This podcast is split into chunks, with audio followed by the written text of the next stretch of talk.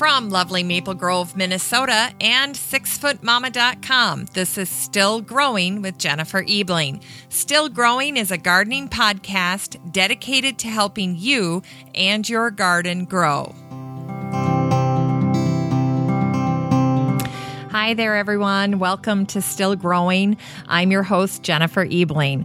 I hope everyone had a lovely 4th of July.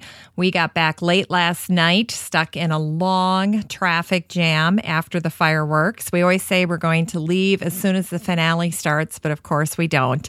So we had a little car time and uh, threw some movies in the DVD player and just waited our turn. It was a long wait, but we did have a lovely time with our friends And I have to say that the weather in Minnesota was perfection. It's been a great week here.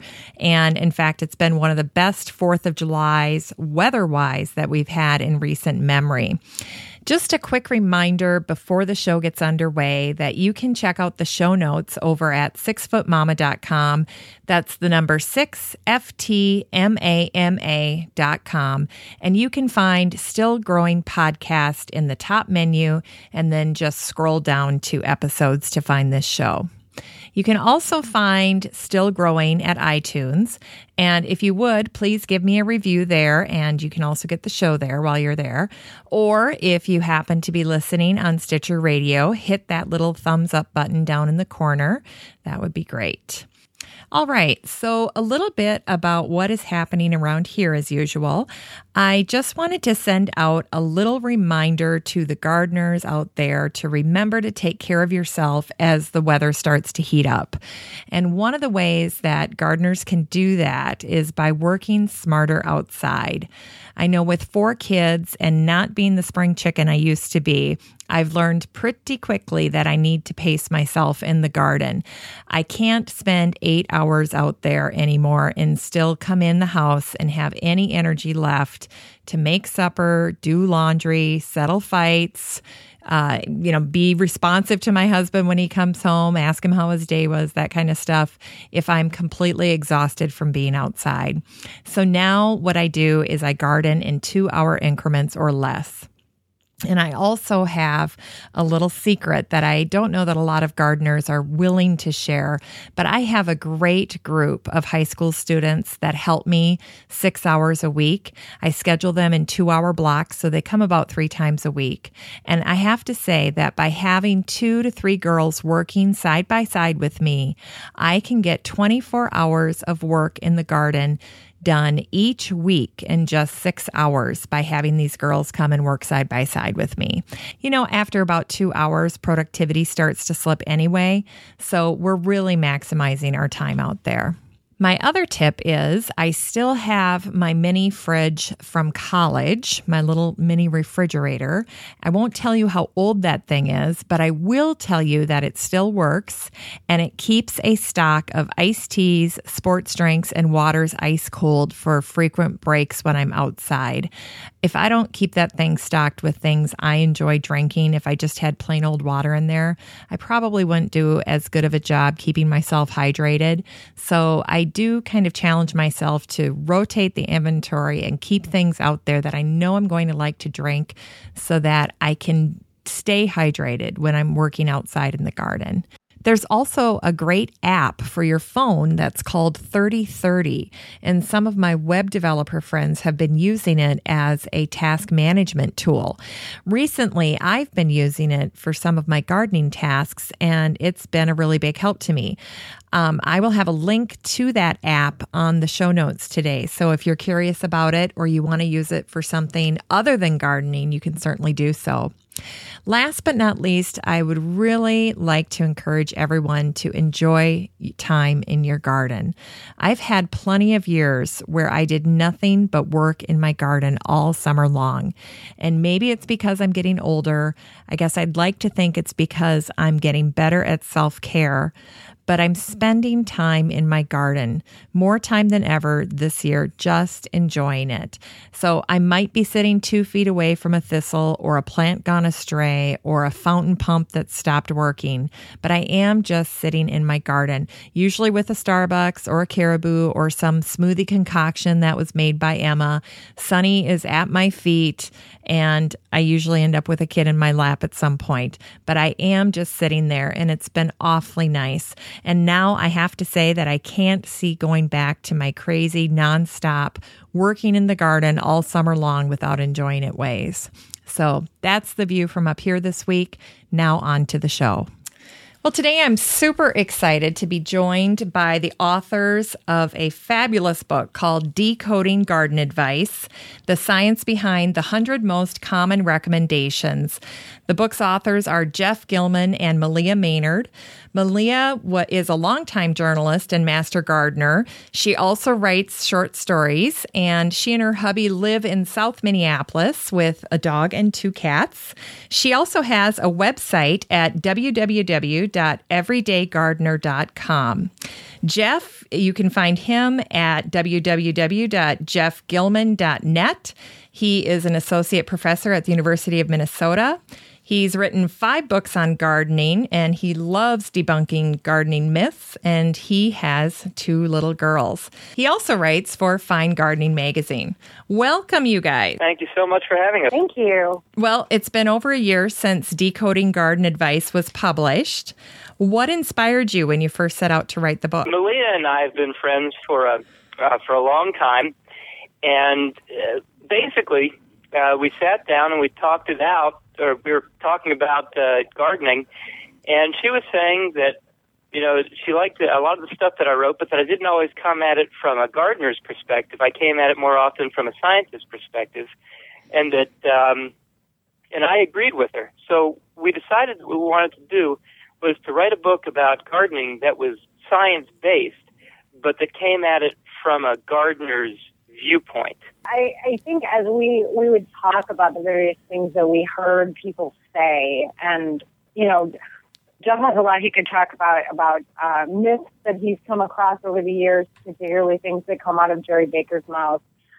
And I was really, uh, as a master gardener, I hear people all the time say things like, "Well, is it too late to divide my plants?" And, you know, it'll be like June fifteenth or something, or or you know, if I water overhead, will all my plants burn up from the sun, reflecting off the water droplets? And I just felt like people were petrified to try to garden. And I was really excited to write this book and just try to get out there some of the explanations that kind of break it down so it's not so intimidating for people.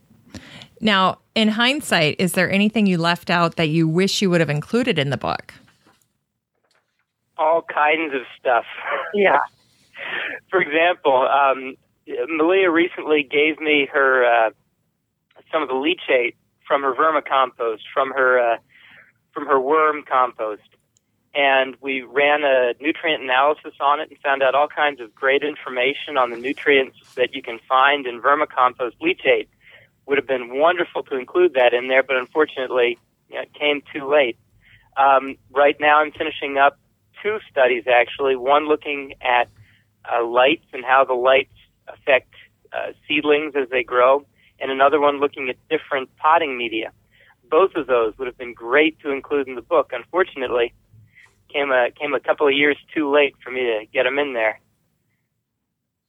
And we also talked about Jeff and I thought, oh, we should have talked about Milorganite. Uh, we wish we had had included that, and I, I think we also talked about. We wish we'd talked a little bit more about compost and types of compost and how to use compost because people are really confused about how to use compost in different ways. How did writing the book change the way you approach gardening? For myself, it made me think a lot more about things from a from a gardener's viewpoint. Um, so often, I think from a scientist's viewpoint and think about statistics instead of thinking about um, what's really going on in the in the garden. Um, and sometimes I forget about the uh, what I'll call the spirit of gardening. You know, the happiness that you get just from working around a plant, um, and instead think about the uh, you know how tall is this plant? Why is it this tall instead of you know, half this tall. Uh, so for myself, I, I, I got a lot of uh, spiritual happiness out of it. that was well said. I uh, I wouldn't have pictured you saying that. That's interesting when you thought that because I think I went the opposite way and started to not that I'm not happy gardening, but I started to look at things from a more technical standpoint. And as a journalist, I'm trained to always be skeptical about things. But working with Jeff, I became even more aware of the need to ask questions about everything. Why am I doing this? Who's asking me to do this? What are the implications of doing this? And so I look at everything much more critically now. One, uh, if I could add to just a little bit, you know, one one particular thing that we looked at that I really enjoyed was looking at moon phases and how mm-hmm. moon phases affect plants. And you know something, when it comes right down to it, I really don't think there's much science behind it. But it was so interesting reading about it, and some people believe in it so passionately that even though I don't necessarily believe in it scientifically, the the spirit behind it is just so um, so exciting that I I, I I think we ended up putting it as debatable, not as false. I don't think we had the heart to to put it as false because it was just so interesting. Absolutely, that's really true. We both didn't. We neither of us knew a lot about that, and as we worked on the book, we read more and kind of compared notes and talked about it. And I interviewed several gardeners who learned it from their grandparents, and it was fascinating. I, I definitely would not say there's nothing to it. And it's interesting to think of gardening in those terms too, because obviously gardeners are very sun oriented. Um, and I don't yeah. think about being uh, focused on what the moon is doing. So it's interesting to think that there are gardeners out there that are really paying attention to that. Oh, I we know there are gardeners out there paying a lot of attention to that. And hey, if it gets them excited about gardening, I think it's fantastic. Along those lines, uh, we know that there are many great pieces of garden advice out there. What are some of the most important pieces of advice to you? Organic matter. Okay. Keep your soil rich uh, by using compost and mulch. I mean, to me, that's the key. The organic gardeners, the organic gardeners who are really thinking about their what they're doing, have it right by by increasing organic matter in their soil. But I also think trying to focus on people, helping people understand how to manage pests and disease without chemicals um, is another thing that I, I think that in the book we tried to say there you can use synthetics, you can use organics, but organics aren't necessarily safe either. If there's any way that you can manage your pests with a simple bucket of water or squishing them with your fingers, there's all kinds of things you can do before you reach for a spray. I think that's really important. For most gardeners, I don't think pesticides should be on the table at all. I just think that they don't need them. And a lot of the time when they think they need them, they should just be sharing what they're growing with a few pests. I mean, it's not the end of the world if you lose a few cucumbers. Um, sometimes you just have to share what you've got with, with other critters. I was just helping my little guy memorize a little garden poem, and it was talking about how you plant seeds, and it was saying this one's for, um, you know, the raccoon, and this one is going to rot, and then this one is going to grow for us. I agree, and you, you know, when you tell people how short the life cycle of a lot of these critters are, when I work a lot of master gardener tables over the weekend at farmers markets and things, and people always want to know, what do I spray? What do I spray? And if I explain that most critters have a pretty short life cycle, and if they just let that go, it'll be gone in a couple weeks. That actually helps people cope with it and move on and not think about trying to kill. Now, why do you think there's so much conflicting advice when it comes to gardening? For a number of reasons. But I'll start with that one way isn't necessarily the right way, and there could be many answers to a single question. So that's that's one reason. Uh, a second reason that there's so much garden advice is that um, some people are trying to make money and really don't care whether they give advice that's really true.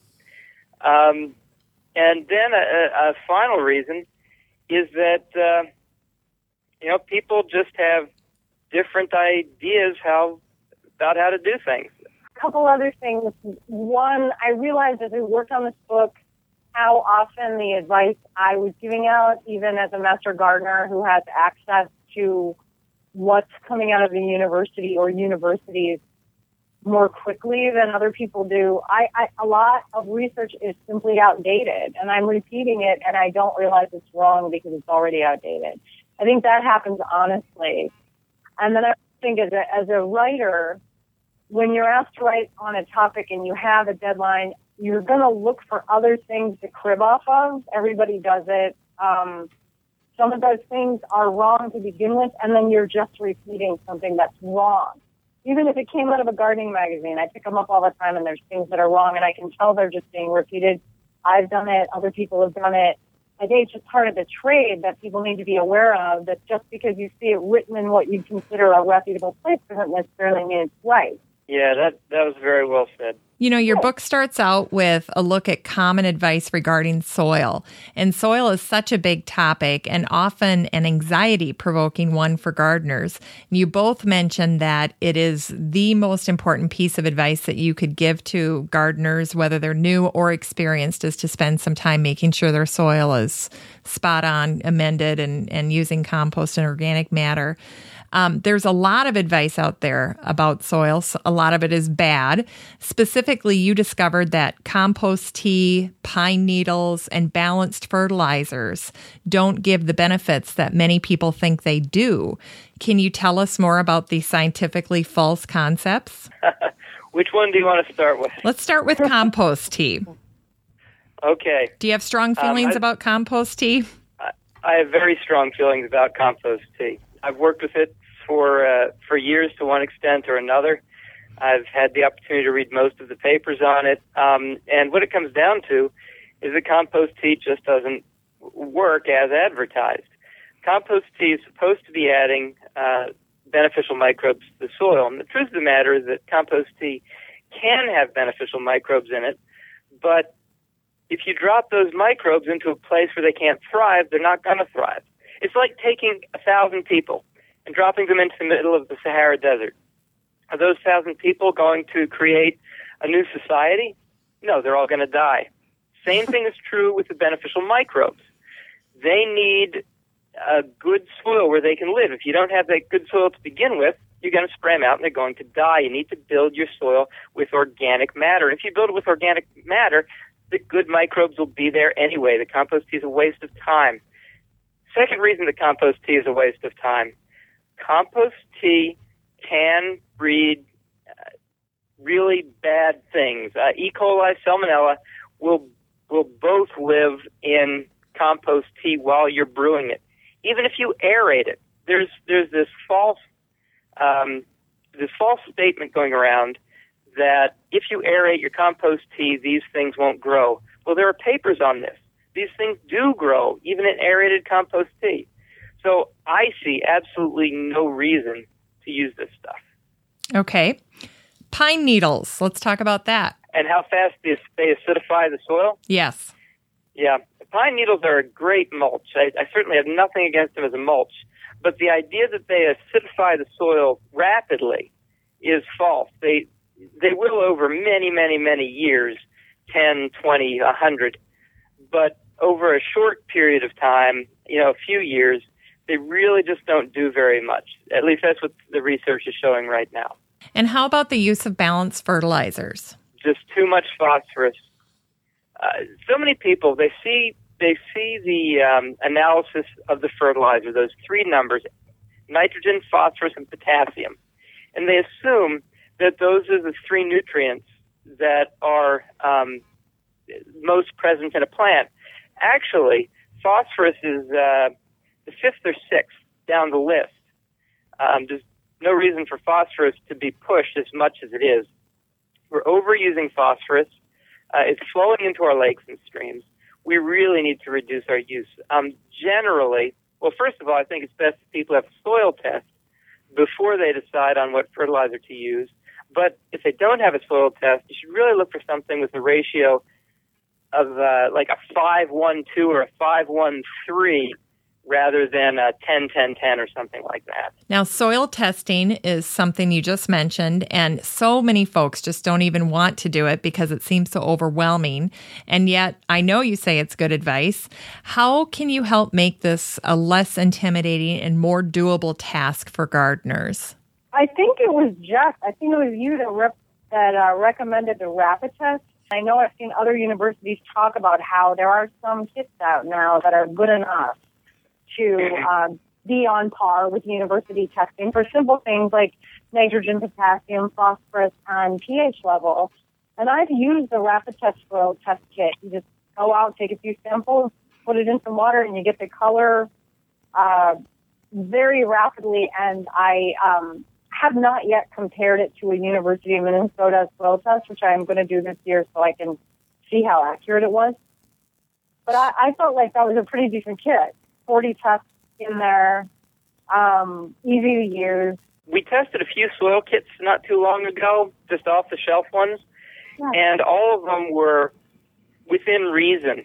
You know, we, we did a test alongside the, the university test. University test is going to be the best one, but they were all close enough that I don't think there's a test out there that doesn't do at least okay. And tell tell the audience what it's like when you get a soil test back from the university. What do you get, and what are you supposed to do with it once you get it? What the soil test will tell you is basically how much uh, of certain elements you have, phosphorus and potassium, um, in particular. Um, it'll let you know the pH of your soil, which is very important because if you have, your pH is too high or too low, um, that can affect how your plants are growing. And those are it also tells you soluble salts, which tells you if your ground is, is very salty. And if it's very salty, that's going to affect your plants. Um, so really what it'll do is it'll help you guide you as to whether you need a lot of phosphorus and potassium, um, what plants you should be planting so that they fit into the pH that you've got, and whether your soil is really salty. And if your soil is really salty, then you probably shouldn't be fertilizing uh, at all. You probably have enough nitrogen there there will be a few other little things, but those are the major things that you that you get. You can call your uh, local extension educator. Okay. They can certainly help you help you through. And uh, if you have, depending on the nursery, how knowledgeable they are, nursery personnel can certainly use that to figure out uh, what kind of fertilizer you should be using, and just as importantly, what type of plants will thrive in your soil as it is. Now, every summer, Starbucks and other coffee places bag up their coffee grounds and then they give them away free for gardeners to use. And many people want to use them, but they're not sure how to apply them in their garden. Do they just sprinkle it around randomly? Do they put it in their compost bin? What advice would you give about using coffee grounds as a soil additive? I, would tell people to you throw them in their compost bins, and if you have a warm bin, throw them in your warm bins um, you can use them as a soil additive, um, but they're better as a soil amendment. You might as well just throw them into the mix and let them break down. I do know gardeners who scratch them into the surface soil or even turn them in up to six inches. And I, I don't hear anyone say they have any problems with that, though I have read that you can deplete nit- nitrogen by adding that, and as it's breaking down, it can deplete nitrogen in the soil. But I'm not sure that I would believe that. So I was going to ask you, Jeff, um, what do you think? There's actually been a little bit of research with it. I agree that putting it into the compost bin is your best choice. Okay. Um, people who use it on top of the soil as a mulch generally have good results. When you start putting it into the soil, um, people who put it into the soil have very mixed results. Some see a slight benefit, some see a slight um, a slight detriment. So my advice would be put the coffee grounds into the compost or use them as a use them lightly as a mulch. I would not recommend incorporating them into the soil at this point. Okay. What about for specific plants like blueberries or tomatoes or roses? A lot of people like to dig it right into the base of the plant. Would you recommend that? No. And are they doing that because they think it's going to be more acidic? Because I, I can't imagine that's really going to work. Yeah, they think that it's going to acidify, and it's not going to acidify that much. If you want to acidify, uh, the product to use is sulfur. Uh, sulfur is going to acidify the soil a lot more effectively than coffee grounds, and coffee grounds can have uh, negative impact. They can use up nitrogen in the soil, and they also seem to have or it's possible to have an allelopathic effect. In other words, an actual chemical negative effect on certain plants. So, coffee grounds are good, but incorporating them into the soil around uh, acid-loving plants is not is not the way to go. That use sulfur. So that argument, the coffee ground argument or the myth of coffee grounds is, is similar to the pine needle one we discussed earlier. Yes. In your book, you also discuss using vermicompost to improve your garden soil. Can you tell our listeners what vermicompost is? And also, practically speaking, is this a labor intensive thing for gardeners to actually implement? That one's all Meleah. I can speak to that directly. Um, I have had my worm bin for about almost two years now.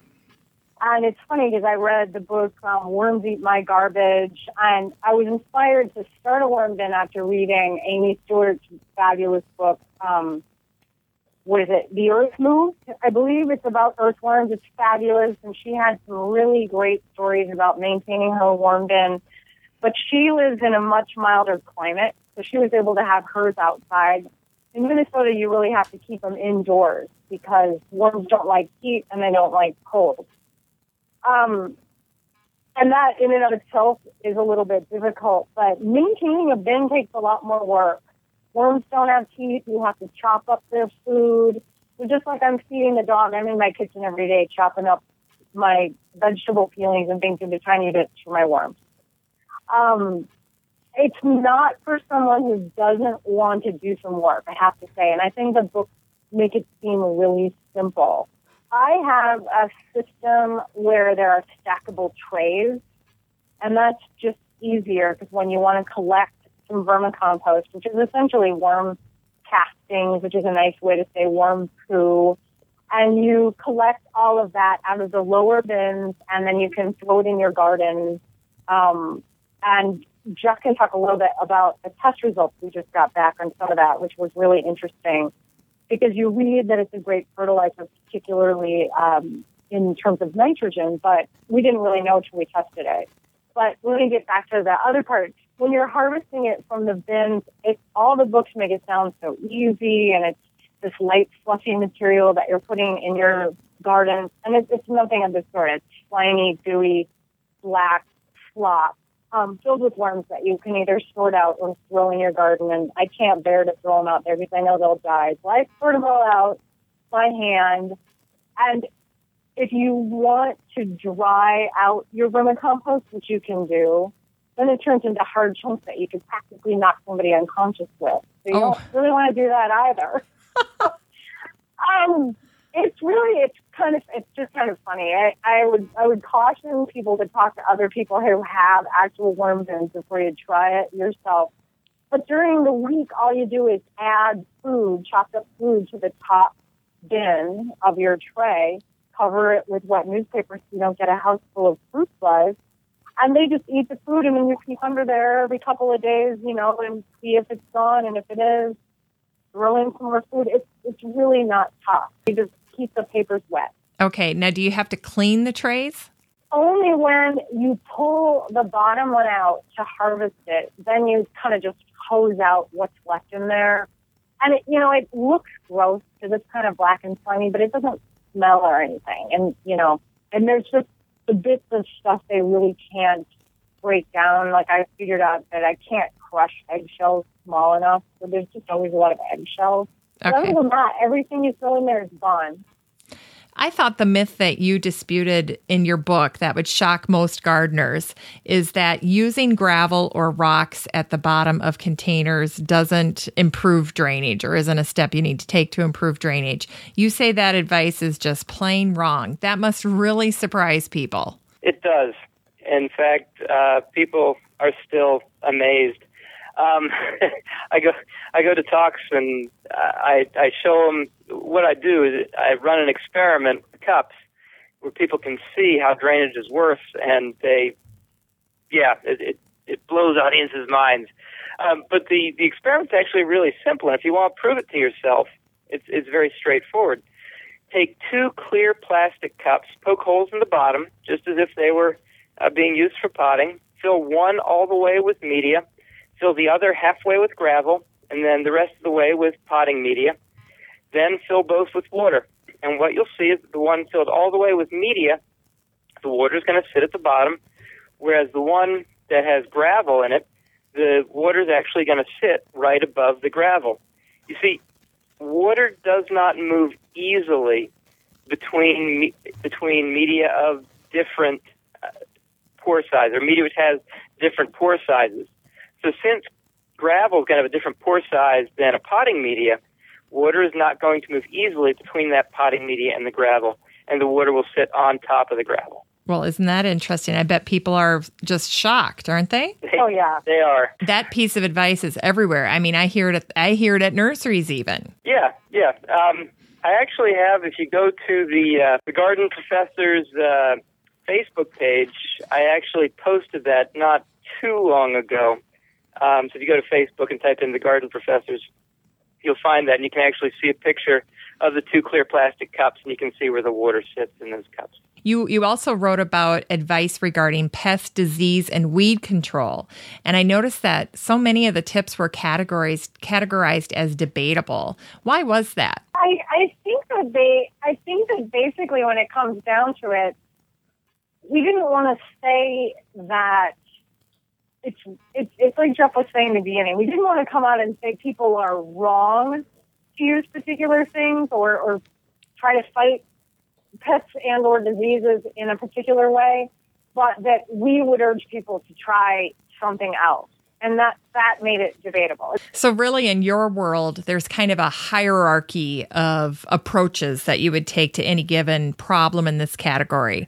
And so, some of these myths might be a little bit lower down the list of things you might try. Is that correct? I think that that would be a, a good way to put it. Yeah. Okay. You know, I loved your chapter on mulch, and some of the gardeners I most admire don't even use mulch, but to me, I like the way mulch seems to tidy up the garden. Could you chat a little bit about some of the mulch advice you've researched and what you've discovered? You know, uh, we would always recommend that people use organic mulch because it's going to break down and feed your soil. Uh, you know, we tried to steer people away from things that were inorganic, especially rocks and rubber um, I can't say enough bad things about products like recycled rubber, where I have garden in other people's gardens and it's recycled. So people think it's great, and they and I understand that they're recycling a product, but it, it's rubber tires usually, and they break down into this horrible dust that smells bad, and it's, it's hard to get out of anything, and it's not doing anything for the ground in particular. So we try to kind of steer people more towards wood mulches or or grinding up your leaves with your just rolling over your leaves in the fall with your lawnmower and throwing them out. Um, grass clippings. I mean, I even encourage people that don't want to spend any money to weed down to keep the weeds down using wet newspaper. Just throw newspaper down and throw a little dirt over it, and it works wonders. So, for the gardener that's on their way right now to get mulch, what would you be telling them to buy? What are one or two things that you like to purchase for your own garden? I usually buy cedar mulch. Um, I try to stay away from cypress just because it's not as much of a renewable resource, and it's it's harvesting is is it's really bad for wetland areas. A lot of different places are saying that they're you know using sustainable cypress and some may be, but I, I try to steer people more towards pine mulch or cedar mulch. Um, I try to talk to people a little bit about dyed mulches. Um, if you're using the dyed mulches, that's fine, but you might want to check with the company who made them about what the dye is actually made of if you're going to use it on an edible garden. Um, cocoa bean mulch smells great, but it can mold. Um, so people can get a little bit upset about having spent so much on that, only to find that it has a white mold covering over it. And there is some evidence that it might be harmful to dogs. So I try to just make people aware of those things. Now you have spent you have some strong opinions on the use of landscape fabric, especially plastic sheeting, and these items were never originally intended to be used as a weed preventer, and yet that's why most gardeners use them, right? Well, I, I have to I have to say first of all that Meleah is much more strongly opinionated on this one than I am. Um, I I don't particularly like the landscape fabrics, but actually I do see uh, some functionality in in certain situations. Uh, in other words, what what situations? Um, against a bank or something, I, I think that they can work okay. The problem is, and I also like them because you know they can they can in some cases stop uh, stop seeds from from sprouting. But having said that, unfortunately, they they do break down over time. And when a seed does sprout, it puts roots right through that fabric, and it's really difficult to get the plant out. So it it has some some obvious drawbacks, but I think I should let Meleah take take this one because she's much more strongly opinionated on this than I am. And that's true. And I think I am because I garden and I have had so many bad experiences with it. As a master gardener, I often have to garden at other sites that are, you know, you know, public or private. And where there is landscape fabric and you need to move a plant or divide plants or weed, it is a, a nightmare getting through that fabric down to the ground. Um, often it's tacked down all the way along with, you know, little metal U hooks or whatever they are. Um, and I, the weeds come up through it.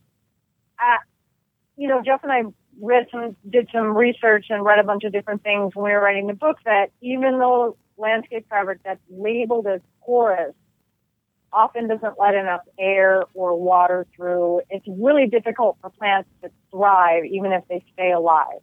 So I kind of just make it my business to walk around taking pictures of what I call landscape fabric fail, where you can just see that the plants are struggling or it's exposed and it looks terrible. I hate it as much as Jeff hates compost tea. Those are some strong feelings. yeah, now, you wrote in your book that folks need to choose plants for their hardiness zone, and yet gardeners can be enticed to buy out of their hardiness zone at the nurseries and especially at big box stores. It's so important for gardeners to really pay close attention to how plants are tagged.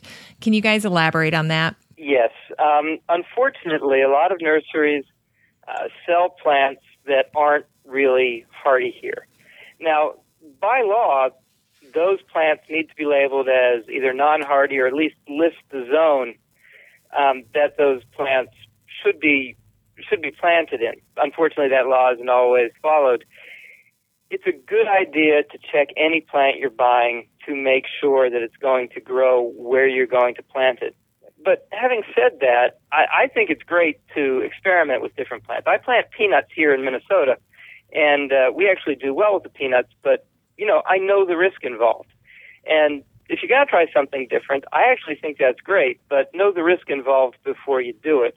And again, double check everything uh, before you buy it to make sure that it really does belong where you're going to try and plant it. And Meleah, you and I were talking earlier that a lot of times if you see something that you think is new or you've never seen before, that's a great plant to be a little extra cautious about, right? Absolutely. I always tell people if you go to the garden center and you're all excited because you see something that you just can't believe is hardy here, even though it's labeled hardy, it's probably not. You know, look it up on your phone if you've got a phone with you don't impulse buy. Go home and check it out.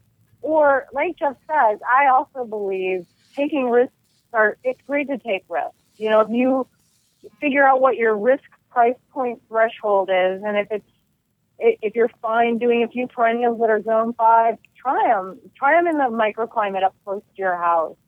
Um, I am, I know plenty of gardeners who are currently growing Japanese maples that look wonderful and have survived for many years up close to their houses. Um, if you don't mind losing a tree that costs you a hundred bucks, I say plant one. Go ahead and try it. Tell the gardeners who are maybe thinking about hitting some of the summer discount sales at their local nursery why it's better for them to buy smaller perennials, as you mentioned in your book, instead of the ones in the gallon containers or larger. Uh, smaller plants just tend to be healthier when you're planting them.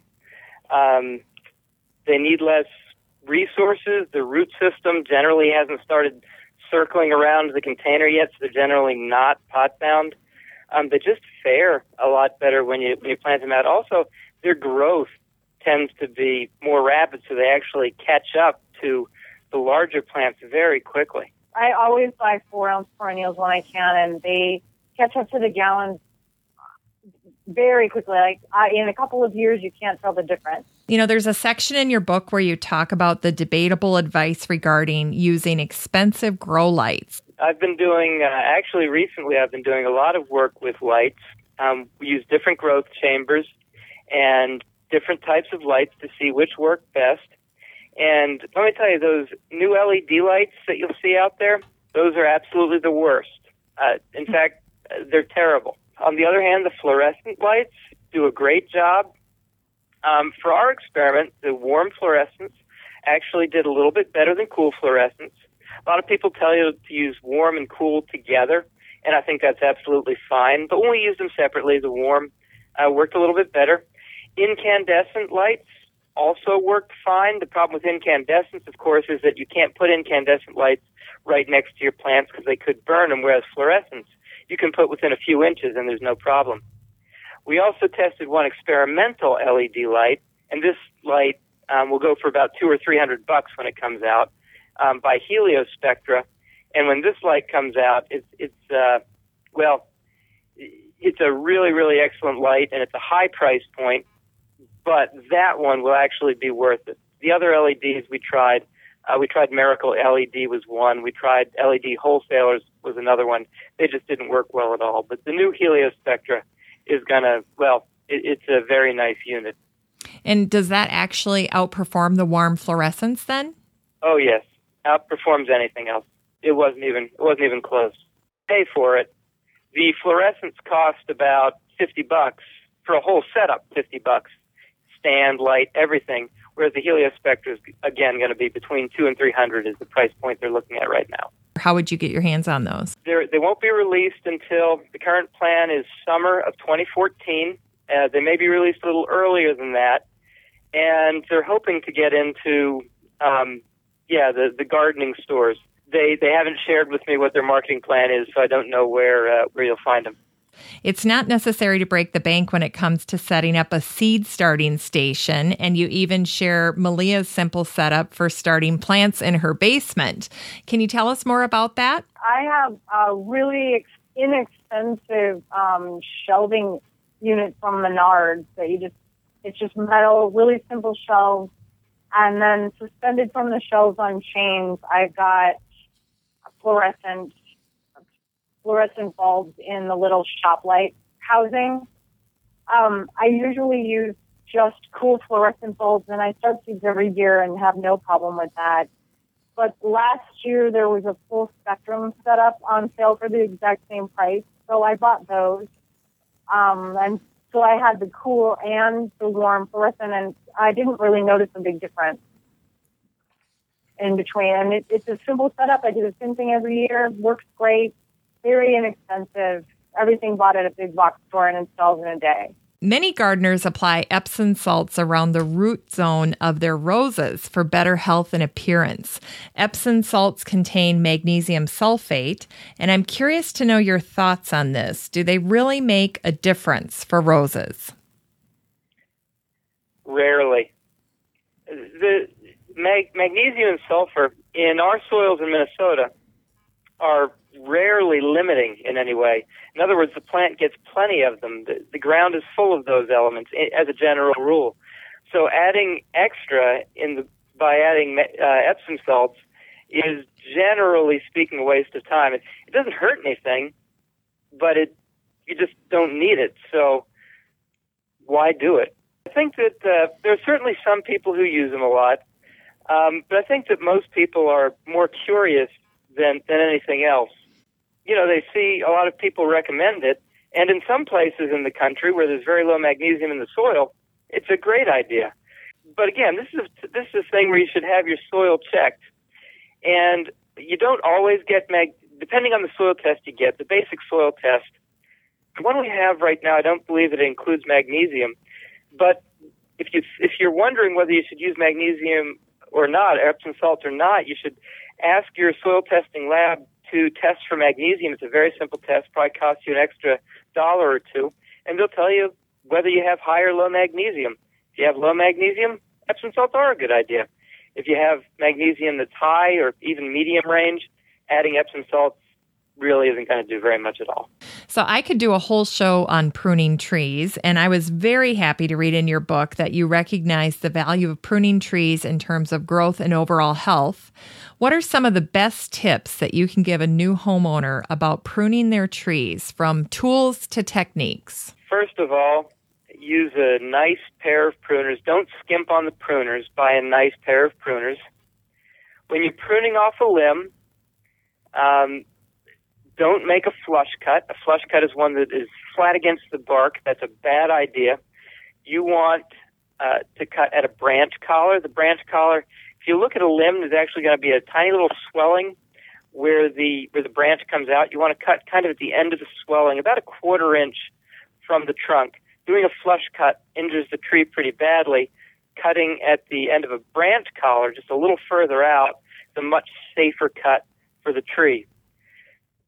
Prune, when in doubt, prune during the winter. There's certainly plenty of plants that can be summer pruned, but the safest time to prune is over the winter, particularly um, the late winter, right before the spring hits. That's that's just a very safe time uh, to prune. So, I think that those those tips are are a good start. And then, of course, there's the what should I prune, and that's actually a more complex answer.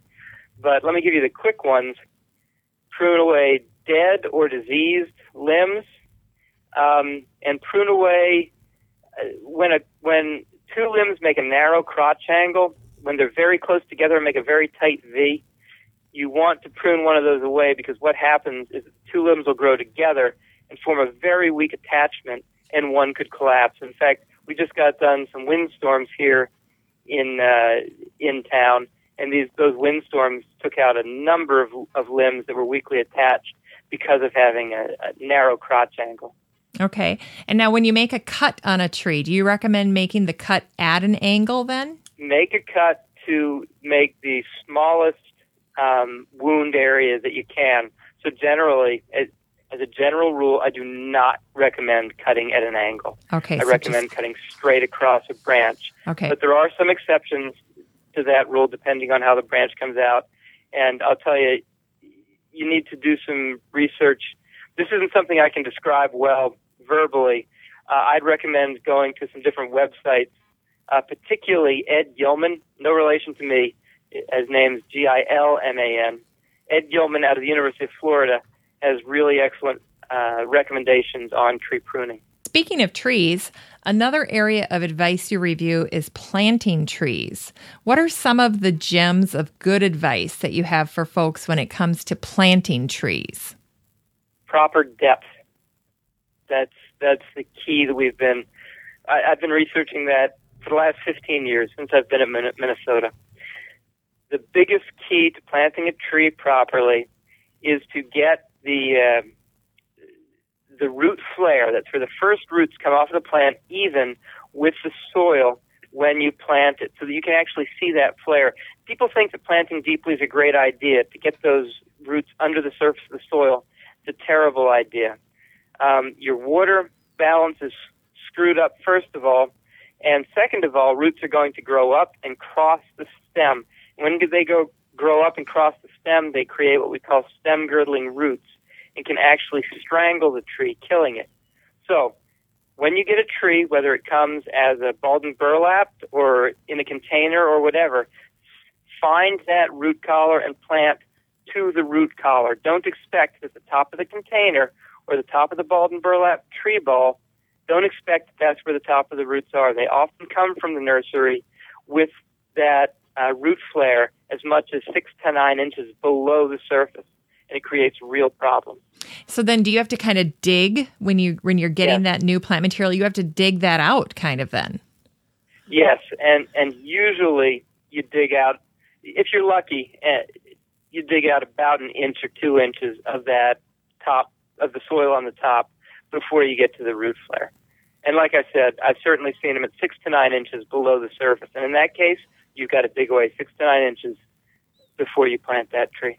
So where so where that root starts to um, kind of expand from the from the trunk of the tree, is that Yes. to be level with the ground then? That's to be level with the ground, just like you see it in a forest. When you walk into a forest, you see the roots spread. You don't see it go into the ground like a telephone pole. You see the roots spread. You need to see that root spread when you plant it. That is a great analogy, Jeff. That's helpful. Um, how about width? You know, when you're digging the hole, do you have to go super wide? What should you do in, you know, for how wide the hole needs to be? Wider is better. Um, I'd like to see it at least two to three times the uh, width of the container or the B and B or whatever. If you go out to five times, that's fantastic, but at least two to three times. In terms of depth of the hole, the depth should only be the depth that you need to get from the root flare to the base of the container. Some people will dig deeper, and it's not the end of the world, um, but I like to see it about the same depth as from that root flare to the base of the container. The tree advice on how to plant trees is such a good example of a case where it's not so much as a myth of just revised research. Even just a few years ago, my master gardener training was telling me to plant trees more deeply than we understand now that you should. So, and you can still go online and many universities still have the outdated information posted there. So it's just a really, it's just a good example of it wasn't wrong. It's just, we've just learned a lot of new things. So we do things differently now. And how about amending the soil? Do you recommend adding compost? No. no. Don't don't recommend it. It can create a swimming pool effect where more water is held in the hole. There are specific situations where you may want to amend if you have really, really absolutely terrible soil. I understand and, and it's not a bad thing. But for most soils which are halfway decent, there's just no need to amend and it can end up you can end up making a situation where the hole holds more water than you want it to, and you could end up drowning the roots. So you have to be very careful with that. Um, fertilizer, don't do for at least six months to a year because that fertilizer actually isn't used by the tree when it first goes in the ground, so it's just a waste of time. Uh, trees take a while before they acclimate, before they actually take up the fertilizer, so there's just no need to do it. Again, unless your soil is absolutely terrible. Okay. Now, a lot of my shows this summer feature experts in the area of getting edibles into our landscape. And I was thrilled to see you debunk the myth that gardeners can't grow vegetables unless they have full sun. What vegetables would you tell a gardener with moderate shade to try? Yeah, you do not have to have full sun in order to grow edibles, which is really an important thing to know because so many people want to try to grow at least a little bit of their own food and I've talked to so many gardeners who feel like, oh, well, if I don't have six to eight hours of full direct sunlight, I guess I can't grow anything. So I, I did a bunch of research on it and I've written a couple of articles about it now. And I'm, ha- you know, I'm happy to say from my own experience too that if you have four to six hours of sun, and it doesn't even have to be all direct sun, it can be a little bit indirect or maybe a little bit dappled, you can grow things like beets, broccoli, cabbage, Brussels sprouts, carrots, cauliflower, radishes, and leeks. Um, you'll get more prolific crops if you have more sun, but you're still going to have enough to harvest. And as long as you feed them and tend them and water them well, it'll still be great. And you can do that in the ground or in containers. But even if you've got just two to four hours of sun, you can do all kinds of leafy vegetables. I grow arugula, chard, collards, kale, leaf lettuce, romaine, mustard greens. I have all those things in my garden in the back, which probably gets maybe four hours uh, for some of the things. Some probably only about three, and I'm I'm harvesting all summer long. You know, and the nice thing about that is you're using less water usually, and the plants bolt a little slower. That's absolutely true. Both things.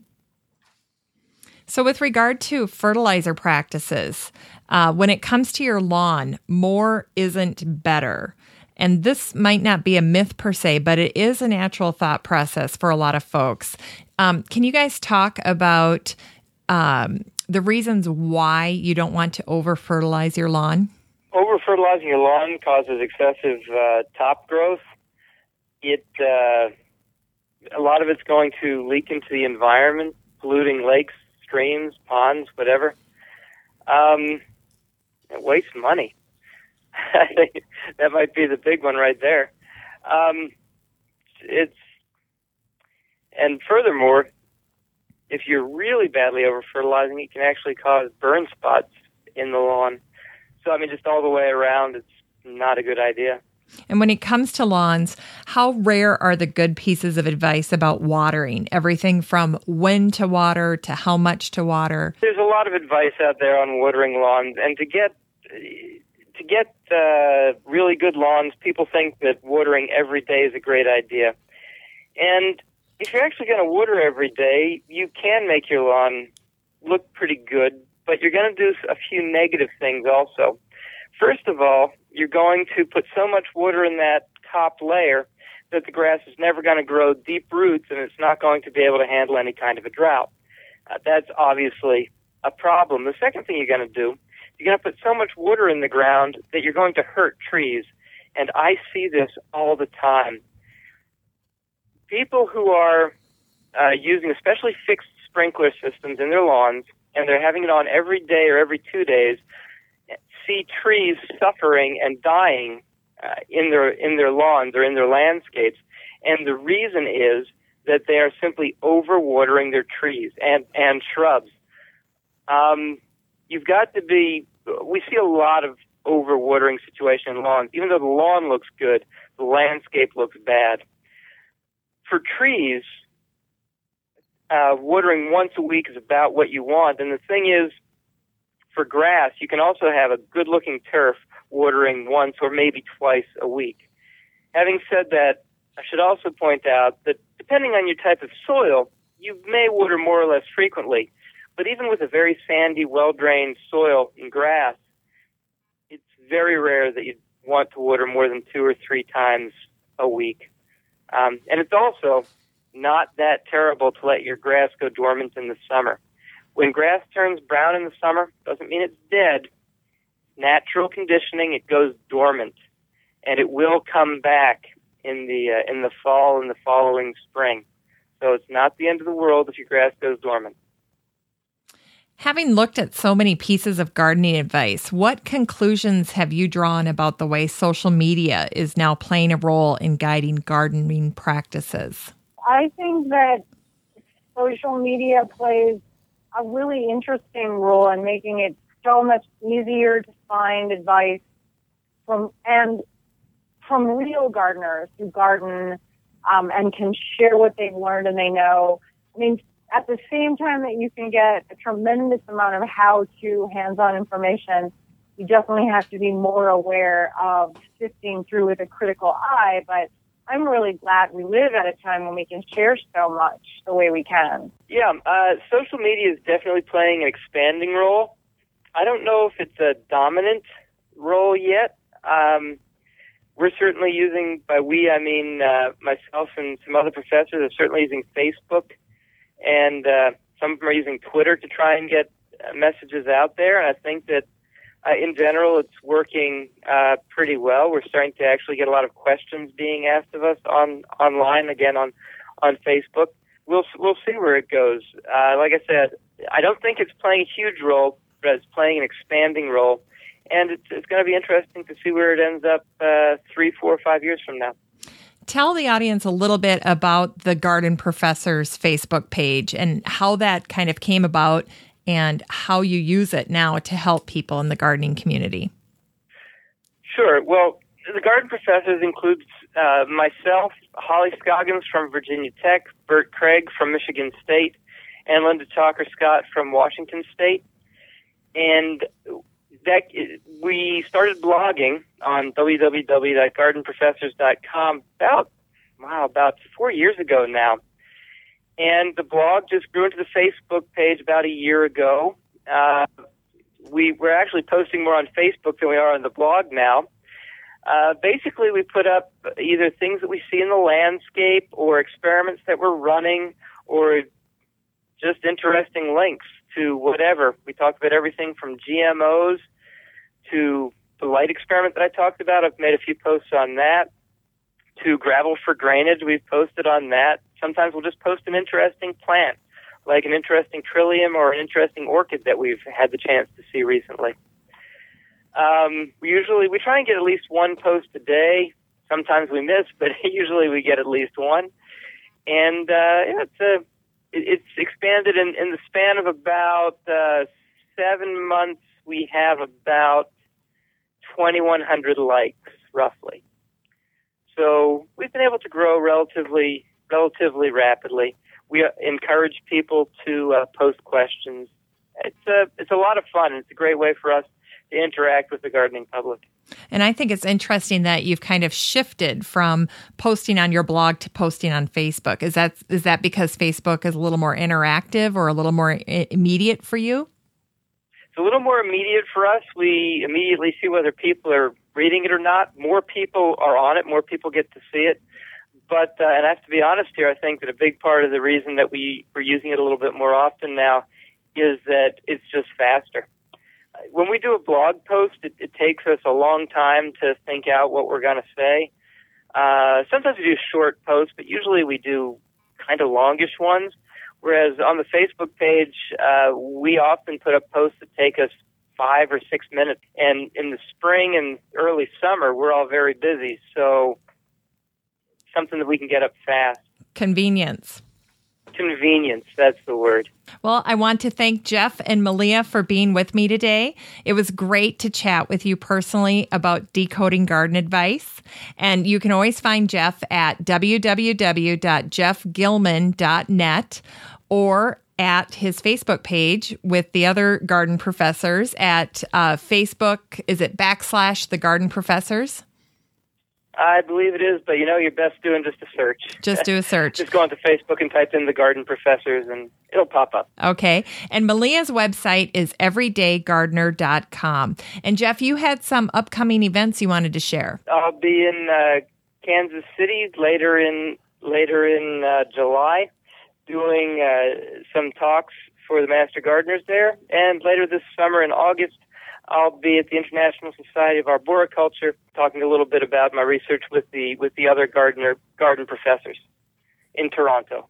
Okay, that's great. Hopefully, some of our audience members can catch you there. Sounds good. Thank you. Jeff and Meleah are giving away a copy of Decoding Gardening Advice, their book, to a lucky listener of this podcast. Just answer the question What is your favorite garden myth in the comment section under the show notes? And one lucky winner chosen by Meleah will get the book. All right. Thanks, guys. Thanks Thank you very much. Really appreciate being on the show. Well, I'll have all the information mentioned on the podcast today at sixfootmama.com. That's the number six, F-T-M-A-M-A.com. Once again, you can find this episode at sixfootmama.com in the top menu under Still Growing Podcast. You can also find Still Growing on iTunes and Stitcher Radio. Of course, you can find me at facebook.com backslash still growing with Six Foot Mama. And I'll talk to you all next week. Still Growing with Jennifer Ebling is a sixfootmama.com production made in lovely Maple Grove, Minnesota. Episodes and production notes can be found at sixfootmama.com in the top menu under Still Growing Podcast. Of course, you can always find me at sixfootmama.com or on facebook.com backslash still growing with sixfootmama. You can also email me directly at jennifer at sixfootmama.com Feel free to send in your questions for the Master Gardener Roundtable, which airs every other month on Still Growing. Your question will be answered either via email or during the podcast. Once again, Still Growing is an hour long weekly gardening podcast dedicated to helping you and your garden grow.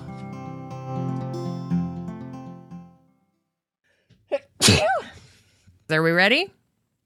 Yeah. He um, also is in Jeff, what do we say here? You were in, what is this note on Minnesota Magazine? Do you guys remember? Um, I, I have no idea. I've been in uh, Minneapolis St. Paul Magazine, but I, I write for Fine Gardening, if that's what you're. Okay, so hang on a second. He also writes for Minnesota, or excuse ah, Thank you. Well, it's been over a year since Decoding Garden Advice was published. What inspired you when you first set out to write the book? And there you have it. um,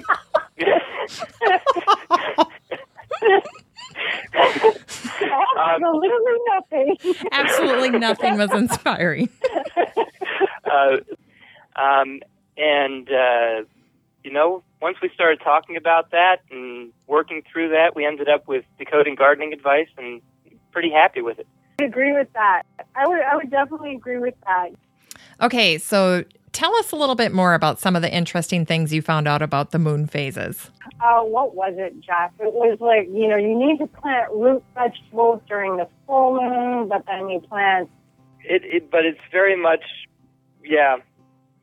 When the moon is whatever, then you do whatever. It's it's very specific. In fact, it's surprisingly specific. um,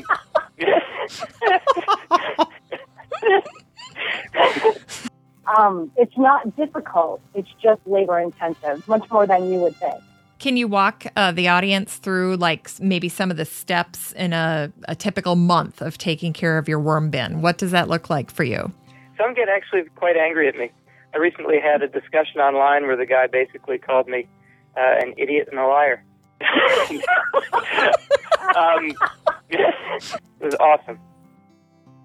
All right. So many gardeners apply Epsom salts around the root zone of their, I better say root because otherwise they know we're from Minnesota, right? Sure. Okay. That's that's going to be shocking to a lot of people. That's absolutely true. Okay, never mind. Well, and it's that new science uh, that you mentioned in your book that that really helps people uh, make better choices than when it comes to gardening. Definitely. That's awesome. Now, do you have pictures Yeah. of that on your website? No, I should. um,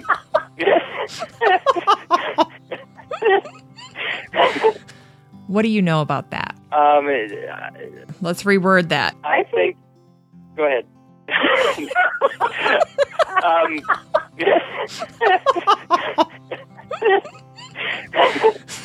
Meleah, can you get out? it is. It is a little warmer now. Isn't that right, Jeff? Wouldn't you say? I, I'd say that that summarizes it pretty well. Yeah. Okay, so we're back to making those informed choices then about well, how we're going to Exactly. make the soil. Exactly. And that's just the way it's always going to be. I think. That's a great point. Good night. All right. All right, good night.